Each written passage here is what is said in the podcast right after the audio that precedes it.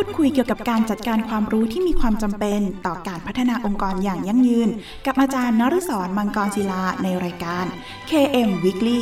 ทุกวันอาทิตย์เวลา 14 นาฬิกาถึง 14 นาฬิกา 30 นาทีทางสถานีวิทยุมหาวิทยาลัยเทคโนโลยีราชมงคลพระนคร FM 90.75 MHz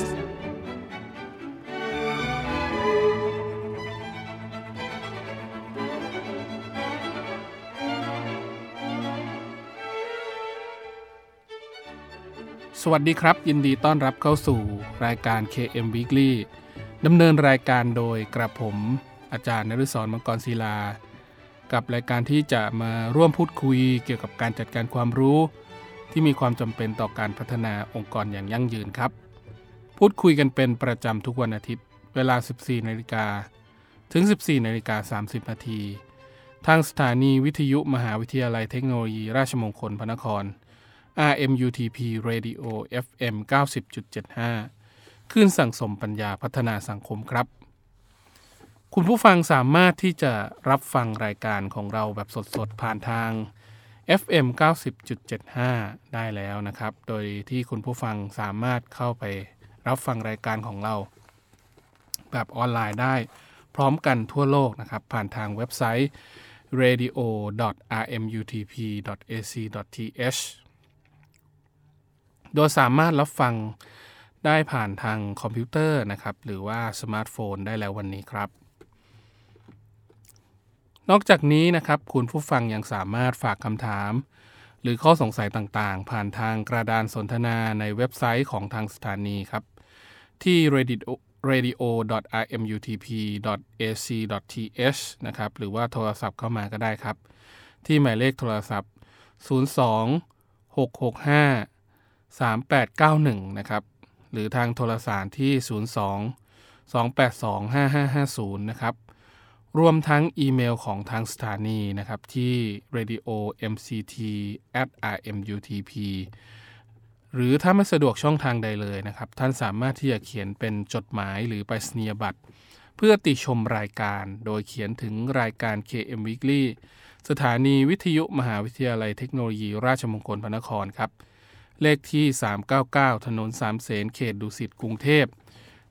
10300 และเมื่อทางรายการได้รับข้อคำถามต่างๆ เหล่านั้นนะครับ ก็จะดำเนินการหาคำตอบมาให้คุณผู้ฟังทันทีครับ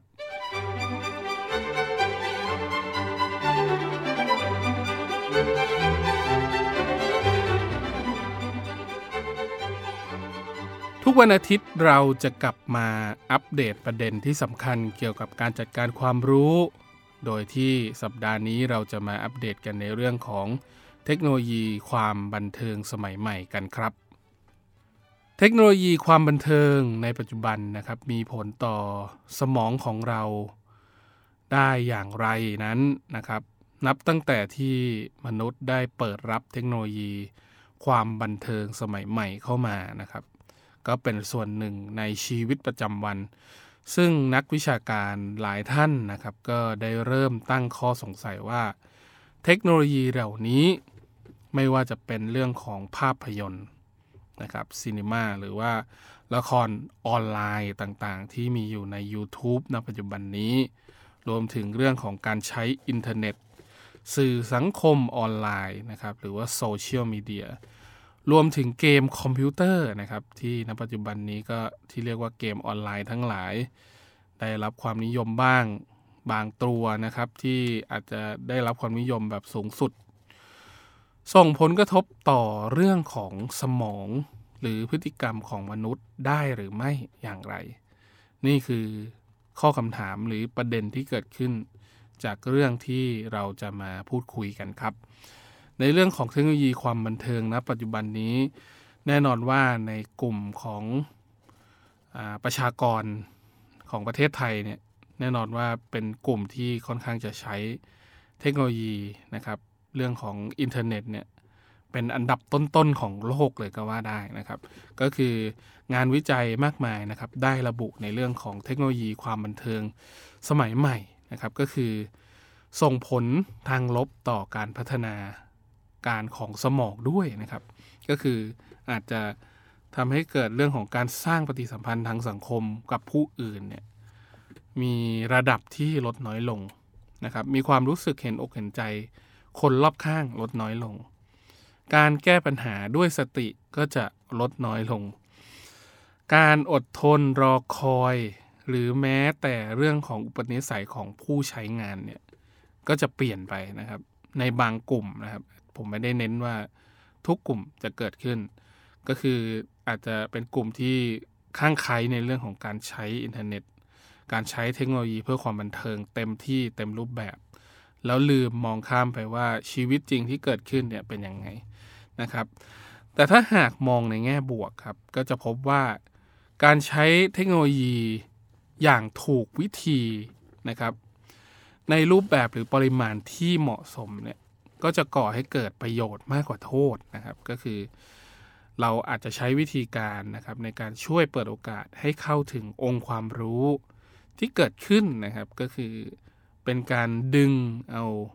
กลุ่มที่อาจจะใช้เพื่อความบันเทิงเนี่ยมาใช้เทคโนโลยีเพื่อค้นคว้าหาความรู้เพิ่มเติมในการต่อยอด เนื่องจากว่าองค์ความรู้ในปัจจุบันนี้นะครับ มีอยู่ในสื่อสังคมออนไลน์ โซเชียลมีเดียนะครับ YouTube นะครับ หรือว่าช่องทางต่างๆ ที่สามารถสื่อสารให้กับบุคคลทั่วไปได้ได้รับรู้ อาจจะไม่จำเป็นที่จะต้องมานั่งเรียนในสถานศึกษาอีกต่อไปนะครับ เราสามารถที่จะค้นคว้าหาองค์ความรู้ที่ต้องการและตรงกับความต้องการของผู้เรียนจริง ๆ นะครับ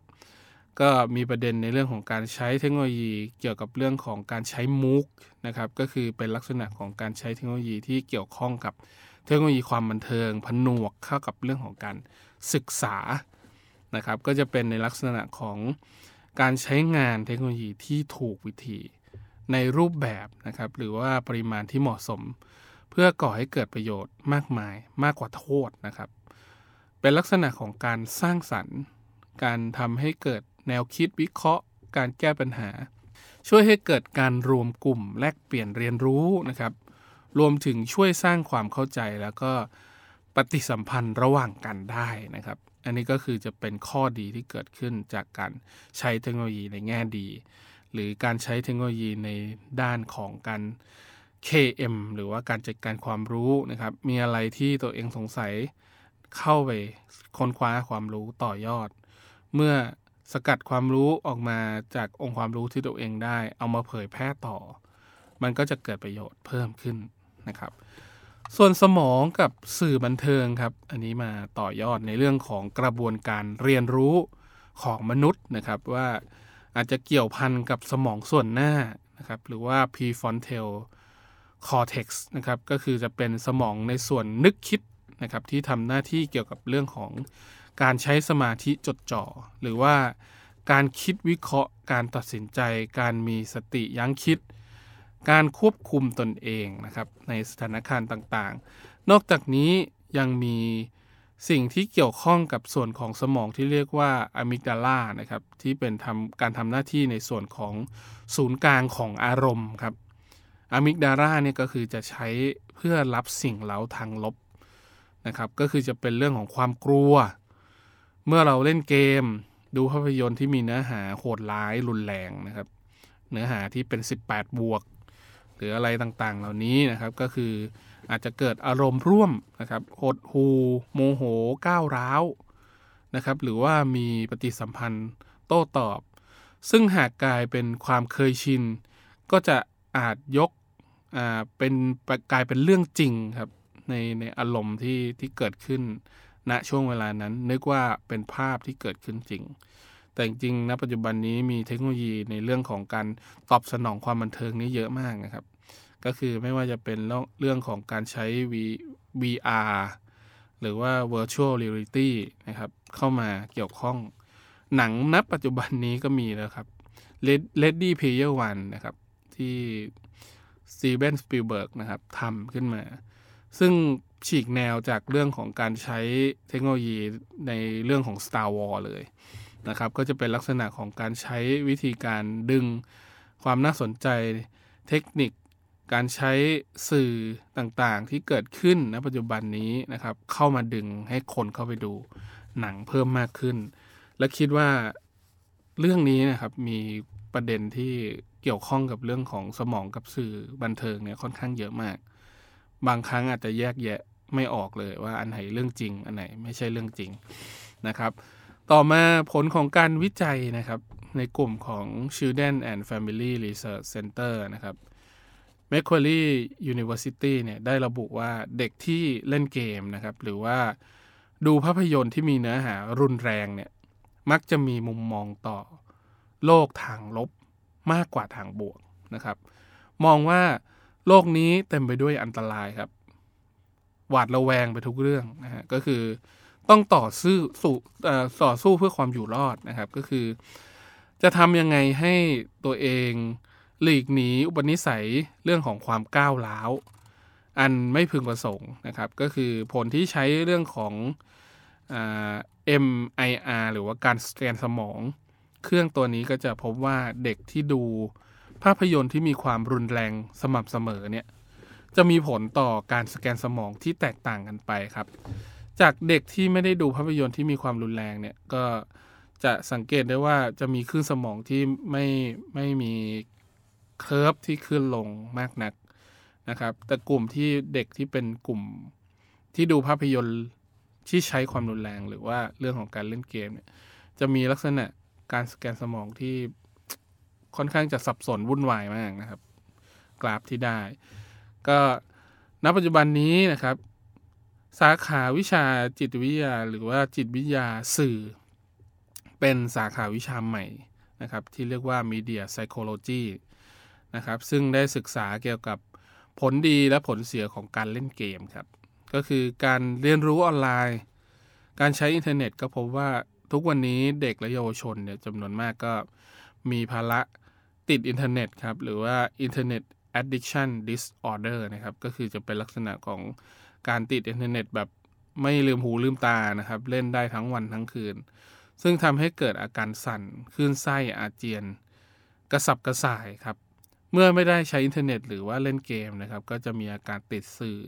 เทคโนโลยีความบันเทิง อาจจะทำให้เด็กเก็บตัว ไม่สนใจสิ่งรอบตัวหลีกเลี่ยงการมีปฏิสัมพันธ์กับผู้อื่นนะครับ รวมถึงมีปัญหาเรื่องของด้านการเรียนด้วย อันนี้ก็จะเป็นประเด็นหนึ่งที่เกี่ยวข้องกับเด็กและเยาวชนของบ้านเรานะครับ ที่อาจจะมีค่อนข้างเยอะมาก เนื่องจากว่าสื่อตอนนี้อยู่ใกล้ตัวมากนะครับ ไม่ใช่ว่าแค่ร้านเกม อยู่ที่มือ อยู่ที่เครื่อง แล้วก็อุปกรณ์ต่างๆ เนี่ย ใกล้มือมาก เพียงแค่เอามาจับแล้วก็เล่นได้เลย นี่ก็คือประเด็นหนึ่งที่เกิดขึ้นนะครับณปัจจุบันอย่างไรก็ตามนะครับ ยังมีคนจำนวนไม่น้อยนะครับที่รู้จักการใช้ประโยชน์เรื่องของการใช้สื่อเทคโนโลยีความบันเทิงนะครับ ก็คือ โดยเฉพาะทางด้านการสื่อสารและการให้ความรู้ การสร้างความตระหนักในเรื่องต่างๆนะครับ รวมถึงเรื่องของการปรับเปลี่ยนพฤติกรรมของคนในสังคมให้ดีขึ้นนะครับ โดยความรู้และก็เทคโนโลยีในโลกปัจจุบันนี้ ส่วนใหญ่ก็จะถูกสร้างเพื่อช่วยอำนวยความสะดวกในเรื่องของการดำเนินชีวิตของมนุษย์นะครับ ดังนั้นจึงขึ้นอยู่กับว่าผู้ใช้งานว่าจะมีความรู้ความเข้าใจนะครับ ในเรื่องของการนำเอาสิ่งนั้นไปใช้เกิดประโยชน์ได้อย่างไรนะครับ ก็คือเราจะทำให้ความรู้เนี่ยสามารถใช้ได้อย่างเต็มประสิทธิภาพ ไม่เกิดผลข้างเคียงในทางลบนะครับ ก็คือเราจะต้องทำหน้าที่พ่อแม่ผู้ปกครองครู ที่ดีนะครับ ในการอาจจะแนะนำทำให้เด็กๆ หรือว่าเยาวชนของพวกเราเนี่ยใช้เทคโนโลยีให้พอประมาณ ค้นหาแนวทางการใช้ประโยชน์ที่เหมาะสมกับบริบทของตนเองมากที่สุดนะครับ อาจจะเป็นการดึงหรือว่าโน้มน้าวทำให้เด็กๆเนี่ยมีความเข้าใจในเรื่องของการใช้สื่อสังคมออนไลน์เทคโนโลยีบันเทิง แล้วก็เรื่องของสื่อสังคมออนไลน์ได้เพิ่มมากขึ้นครับ โดยที่ในส่วนที่ 2 นี้นะครับ เราจะมาพูดในเรื่องของนวัตกรรมทางด้านความบันเทิงในยุคใหม่นะครับ มีความน่าสนใจเพิ่มมากขึ้นนะครับ ในอุตสาหกรรมบันเทิงบ้านเรานะครับ จากแต่ก่อนเนี่ยอาจจะมีเรื่องของการใช้เทปซีดีนะครับ ตอนนี้กลายเป็นเรื่องของการนำเสนอคอนเทนต์แบบออนไลน์ เพิ่มมากขึ้นนะครับ ก็จะเป็นลักษณะของการใช้ สื่อที่เปลี่ยนไปในปัจจุบันนะครับ เป็นการเปลี่ยนแปลงที่ค่อนข้างรวดเร็วมากๆนะครับ ในอุตสาหกรรมที่เกิดการปรับตัวเข้าสู่ยุคดิจิทัลเนี่ยมีเพิ่มมากขึ้นนะครับ เห็นได้จากสื่อบันเทิง แล้วก็อุปกรณ์ต่างๆ ที่มีการอัปเกรดให้เป็นระบบดิจิทัลนะครับ ก็คือในเวลาอันรวดเร็วเนี่ยแน่นอนว่าเรื่องของนวัตกรรมความบันเทิงใหม่ ๆ มีการทยอยเข้ามาสร้างสีสันให้กับคนในประเทศไทยนะครับ ก็คือไม่ว่าจะเป็นทุกกลุ่มที่ผมได้เคยสังเกตการนะครับว่าไม่ว่าจะเป็นคนแก่วัยทำงานเด็กนะครับ หรือว่าเป็นเด็กเล็กเลยเนี่ยจะมีความสนใจในเรื่องของการใช้สื่อบันเทิง เพิ่มมากขึ้นนะครับ เพิ่มมากขึ้นจริง ๆ เนื่องจากว่า ความน่าสนใจของนวัตกรรม ในเรื่องของสื่อความบันเทิงเนี่ยมีให้เราเลือกใช้มากมายนะครับ เรามาดูกันครับก็คือ นวัตกรรมที่ผมจะมายกตัวอย่างให้ดูเนี่ยมีอยู่ด้วยกัน 5 ส่วนนะครับ ส่วนที่ 1 ก็คือเทคโนโลยีที่เรียกว่า 4K Ultra HD Blu-ray Player ครับ เมื่อเรารู้ แนวแนวนะครับ หรือว่าเรื่องของเทรนด์ความบันเทิงภายในบ้านเนี่ย สิ่งที่สำคัญณปัจจุบันนี้เรื่องของการใช้ HD Blu-ray Player เนี่ยก็ยังมีอยู่นะครับ ก็คือความคมชัดก็ยังยังมีความคมชัดที่ค่อนข้างสูง เป็นการแสดงผลภาพแบบ Full HD ที่มีความหนาแน่นของรายละเอียดของภาพเนี่ยสี่เท่านะครับ ก็คือสามารถที่จะรองรับสัญญาณภาพ ที่มีความละเอียดถึง 3,840 คูณ 2,160 พิกเซลนะครับ ก็คือเป็นความละเอียดที่ค่อนค่อนข้างจะเยอะมาก ๆ นะครับ ในในการแสดงผลสื่อต่างๆ ที่เกิดขึ้นนะครับ แล้วก็เรื่องของระบบเสียงมีความละเอียดสูงนะครับ มีลูกเล่นต่างๆ ที่ตอบโจทย์ความต้องการของคนในยุคดิจิทัลนะครับ ก็คือ จะมีระบบ Wi-Fi ความรวดเร็วสูงนะครับ ก็คือจะช่วยทำให้เกิดการเปิดเว็บไซต์นะครับ หรือว่าสตรีมมิ่งวิดีโอได้อย่างราบรื่นนะฮะก็คือไม่จำเป็นที่จะต้องเปิดแผ่น HD Blu-ray อย่างเดียวนะฮะสามารถเชื่อมต่อ Wi-Fi แล้วก็เล่นสตรีมมิ่งวิดีโอหรือว่าเพลงที่เราชื่นชอบแบบออนไลน์ได้เลยนะครับ รวมถึงสามารถแสดงหน้าจอของอุปกรณ์มือถือบนจอโทรทัศน์ ด้วยฟังก์ชันการสะท้อนหน้าจอนะครับ หรือว่า Screen Mirroring นะครับ ก็จะเป็นลักษณะของการใช้วิธีการแสดงผลหน้าจอที่แตกต่างออกไปจากรูปแบบเดิมนะครับ ส่วนของตัวที่ 2 นะครับ ที่เรียกว่า Exercise Exercise Headphone นะครับ ก็คือจะเป็นหูฟังออกกำลังกาย ตัวนี้ก็อาจจะถูกใจนักออกกำลังกายนะครับ เพราะว่าเป็นอุปกรณ์ในช่วยช่วยเรื่องของการ ออกกำลังกายด้วยส่วนหนึ่ง ส่วนที่ 2 ก็คือทำให้เกิดความสนุกสนานเพลิดเพลินเพิ่มมากขึ้นนะครับณปัจจุบันนี้นวัตกรรมในเรื่องของหูฟังนะครับ ear headphone เนี่ยก็คือจะเป็นเรื่องของการฟังเพลง ระหว่างการออกกำลังกาย ก็จะมีหลายยี่ห้อด้วยกันนะครับ ก็จะมีบีดนะครับ แล้วก็กลุ่มของเครื่องเสียงในยุคเก่าเนี่ยก็มีเยอะนะครับ เข้ามาจับในเรื่องของการทำนวัตกรรมหูฟัง เพิ่มมากขึ้นนะครับ โดยส่วนใหญ่ก็จะเน้นในเรื่องของการใช้วัสดุคุณภาพที่ดี แข็งแรงทนทานนะครับ เหมาะกับการใช้งานสมบุกสมบัน ขนาดเดียวกันก็จะต้องใช้งานสะดวกครับ สวมใส่สบายไม่หลุดง่ายนะครับ แล้วก็ที่สำคัญณปัจจุบันนี้เรื่องของการกันน้ำกันเหงื่อ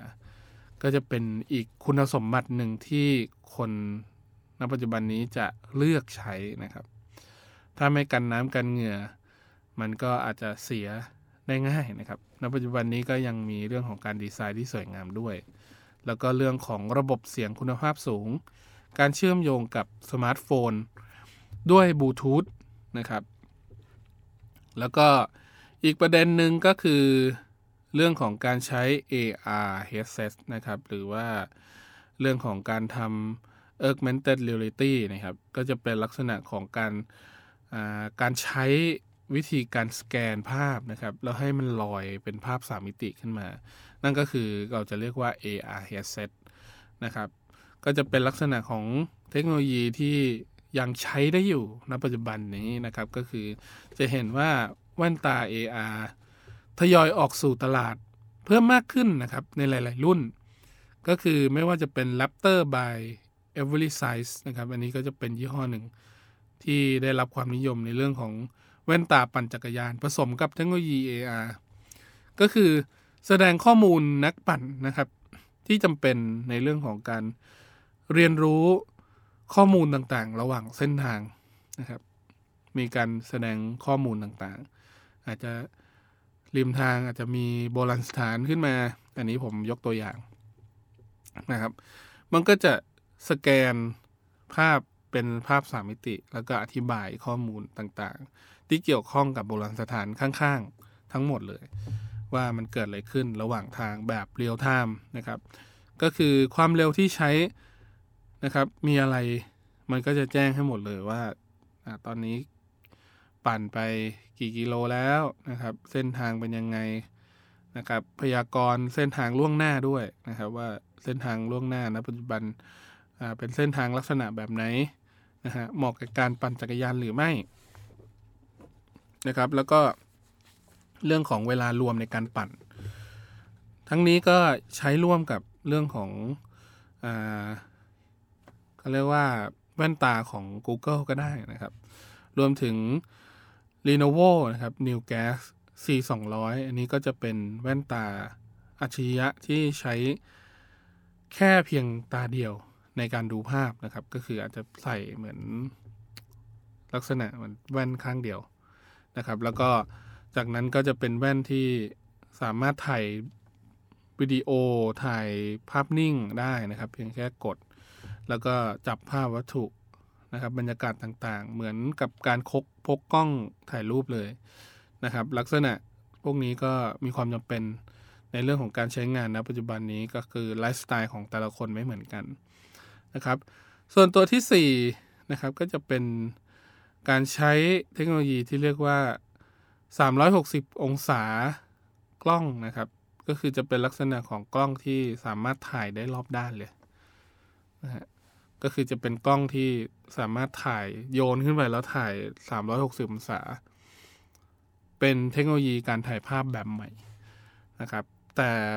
โดยทั่วไปก็อาจจะไม่ไม่ค่อยถ่ายกันมากนัก นะครับ เนื่องจากว่าอาจจะไม่จำเป็นที่จะต้องถ่ายครบรอบด้านขนาดนั้น แต่ก็มีฮะเพราะว่ามีการตอบสนองบางกลุ่มที่ต้องการลักษณะการถ่ายภาพหรือวิดีโอลักษณะแบบนี้ ที่เป็นภาพแบบ 360องศาพัฒนาลูกเล่นขึ้นมานะครับ ก็คือจะเป็นลักษณะของการตอบสนองวิถีชีวิตที่หลากหลายของคนยุคใหม่นะครับ l i c o R นะครับกล้อง 360 องศาตัวแรกเลย นะครับที่มีฟังก์ชันในเรื่องของการถ่ายทอดสดด้วยนะครับ หรือว่า live streaming ด้วยนะครับ ก็คือจะการถ่าย live streaming เนี่ย24ชั่วโมงเลย ช่วยในเรื่องของการจัดการความละเอียดของภาพ Full HD แบบต่อเนื่องไม่มีการสะดุดนะครับ ก็คือโหมดการถ่ายภาพ VR นะครับ Virtual Reality ก็สามารถที่จะทำได้เช่นกัน นะครับ แล้วก็คุณสมบัติการกันน้ำการนำลงไปใน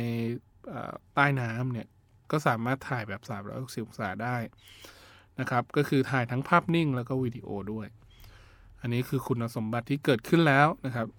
ของนวัตกรรมการถ่ายภาพ ส่วนตัวสุดท้ายครับก็จะเป็น VR Sphere ครับ ตัวนี้ก็จะเป็น Virtual Reality หรือว่าการใช้แว่น เสมือนนะครับ เหมือนว่าเราเข้าไปอยู่ในพื้นที่ของการเล่นเกม หรือว่าเข้าไปสู่เรื่องของภาพยนตร์ตัวนั้นนะครับ ก็จะเป็นนวัตกรรมที่มีฝีมือ ผลิตโดยคนไทยก็มีนะครับ ผลิตโดยชาวต่างประเทศ หรือว่าการเติมแต่งจินตนาการของโลก VR ที่เราต้องการเข้าไปสัมผัสนะครับ อาจจะเป็นโลกเสมือนโลกหนึ่งที่เรารู้สึกว่าเราอยากจะเข้าไป แล้วก็พัฒนาโดย XC VR Lab นะครับ ก็คือจะเป็นการสร้างเก้าอี้ที่ทำงานร่วมกับ VR แล้วก็แป้นบังคับไร้สายนะครับ โดยที่แป้นบังคับไร้สายเนี้ยสามารถที่จะบังคับเหมือนเสมือนหนึ่งว่าเราเดินเข้าไปอยู่ในเกมหรือว่าเทคโนโลยีเหล่านั้นนะครับ เป็นโลกเสมือนที่เกิดขึ้นจากการพัฒนาโดย x c VR Lab นะครับ ไม่ว่าจะเป็นองศาที่เอียงการหันไปในทิศทางต่างๆ เรื่องของการสั่น หรือว่าอาจจะมีเรื่องของกลิ่นเข้ามาเกี่ยวข้องด้วยนะครับณปัจจุบันนี้อาจจะยังไม่มี แต่ต่อไปอาจจะมีเรื่องของการถ่ายทอดกลิ่น เรื่องของอการสั่นสะเทือนที่เหมือนจริงนะครับ อาจจะทำได้ดีเพิ่มมากขึ้นนะครับ เหมือนเข้าไปอยู่ในภาพยนตร์นั้น ถ้าลักษณะถ้าเปรียบเทียบจะคล้ายๆกับโรงหนังนะครับ ที่เป็นสี่มิติ คล้ายๆประมาณนั้นนะฮะก็จะมีพวกน้ำหอมนู่นนี่นั่น มีน้ำกระเด็นใส่หน้าอารมณ์ประมาณนั้นนะครับ แล้วก็จะเป็นลักษณะของการใช้เก้าอี้ VR Sphere นะครับ ก็คือจะเป็นรุ่นที่อาจจะอยู่ในเรื่องของการทดลองอยู่ที่เป็นต้นแบบ นะครับ อาจจะยังไม่ถึงขั้นที่ใช้งานได้จริงนะครับ ก็คืออยู่ในช่วงของการพัฒนาที่เกิดขึ้น ดังนั้นเรื่องของนวัตกรรมนะครับ ถ้าผมจะสรุปให้ฟังเนี่ยณปัจจุบันนี้เรื่องของเทคโนโลยีความบันเทิง ก็จะเป็นสิ่งที่ทุกคนให้ความสนใจเพิ่มมากขึ้นนะฮะเนื่องจากว่าการใช้เทคโนโลยีมีผลในเรื่องของการประยุกต์นะครับ หรือการพัฒนาที่ทำให้ องค์กรสามารถไปสู่การพัฒนาที่ก้าวหน้าหรือว่ายั่งยืนต่อไปได้ รวมทั้งถ้ามองในมุมมองของการจัดการความรู้ เราสามารถที่จะสมมุติสถานการณ์จำลองเหล่านั้นนะครับ ให้คนที่เข้าไปทำงาน ได้เข้าไปเรียนรู้ปัญหาต่างๆ แล้วก็แก้ปัญหาจากการใช้ virtual reality หรือการใช้เทคโนโลยีที่เป็นเทคโนโลยีเสมือนเพื่อทำการฝึก เพื่อทำการอบรมทำให้เขามีความรู้สึกว่า เขาได้ผ่านประสบการณ์เหล่านั้นแล้ว นี่คือมุมมองทางด้านการจัดการที่เกิดขึ้นในเรื่องของ KM Weekly ในสัปดาห์นี้ครับ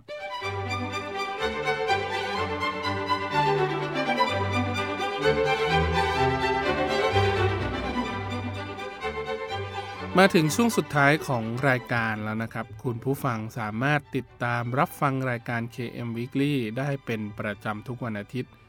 เวลา 14 นาฬิกาถึง 14 นาฬิกา 30 นาที และถ้าหากมีข้อสงสัย หรืออยากติชมแนะนำรายการนะครับ คุณผู้ฟังก็สามารถโทรศัพท์เข้ามาที่หมายเลขโทรศัพท์ 02 282 6190ถึง1 หรือเบอร์โทรศัพท์นะครับ 02 665 3891 นะครับ หรือทางโทรสารหมายเลข 02 282 5550 นะครับ รวมทั้งอีเมลของสถานีนะครับ ที่ radio mct at rmutp ac th นะครับ หรือเข้ามาที่ปรษณียบัตร นะครับ โดยการส่งจดหมายหรือประสิทธิบัตร โดยการเขียนรายการ KM Weekly สถานีวิทยุมหาวิทยาลัยเทคโนโลยีราชมงคลพระนคร เลขที่ 399 ถนนสามเสน เขตดุสิตกรุงเทพ 10300 แล้วกลับมาติดตามรับฟัง KM Weekly ได้ใหม่ครับ ทุกวันอาทิตย์เวลา 14นาฬิกาถึง 14นาฬิกา30 นาที ขอบคุณสำหรับการติดตามรับฟังครับ สำหรับวันนี้ต้องขอลาคุณผู้ฟังไปก่อน พบกันใหม่ในตอนต่อไป วันนี้สวัสดีครับ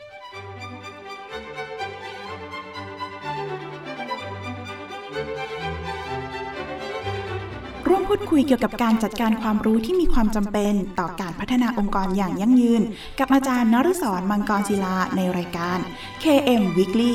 ทุกวันอาทิตย์เวลา 14 นาฬิกาถึง 14 นาฬิกา 30 นาทีทางสถานีวิทยุมหาวิทยาลัยเทคโนโลยีราชมงคลพระนคร FM 90.75 MHz